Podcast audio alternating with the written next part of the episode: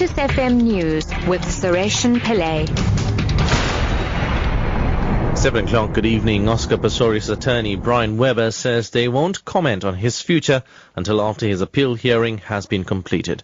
Correctional Services has recommended that Pistorius be released into correctional supervision on August this year after just ten months in jail. But the release could be short-lived, as the state's appeal against his culpable homicide conviction and murder acquittal is to be heard by the Supreme Court of Appeal later this year. Legal expert Tian Yube looks at how the appeal against Judge Thokozile Masipa's verdict could impact on Pistorius' current five-year sentence. The fact that she dismissed the uh, request for appeal in regards to the sentencing is, to my mind, I think she is uh, satisfied, content that it was indeed culpable homicide and not murder. That's why she didn't want to listen to the five-year sentencing aspect. And if this matter then goes on appeal, and should the court find that he was guilty of murder and not culpable homicide, it will in effect have that his uh, sentence will be increased anyway. Metal Workers Union NUMSA is taking COSATU to court tomorrow to fight against its expulsion. The union wants to be part of the Federation's upcoming Special National Congress, as called for by eight other affiliates. This is in line with COSATU's constitution, but it's opposing the court action. COSATU has told NUMSA that it needs to reverse its earlier decisions to withdraw support for A N C in elections and to recruit beyond its scope. NUMSA says it will also challenge the inclusion of new metal workers union Limusa in COSATU and appointment of COSATU's second deputy president Zingi Swalosi. NUMSA's general secretary Irvin Jim.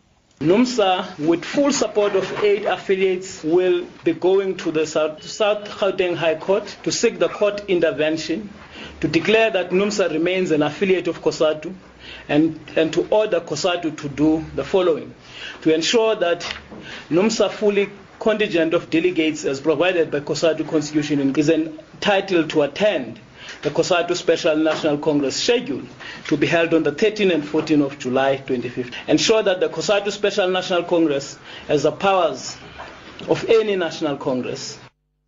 Management at the Lion Park north of Johannesburg has decided to close the lion enclosure where the American tourist was mauled to death by a lion last week. twenty-nine-year-old Catherine Chappell was attacked by a lioness while taking pictures at the Lion Park last Monday. It's believed the windows of the car she was travelling in were rolled down in contravention of the park rules. Lion Park manager Andrew Lecoq says the closure is due to some people not complying with the park rules. Lecoq says they'll be implementing further precautions for the safety of guests and staff.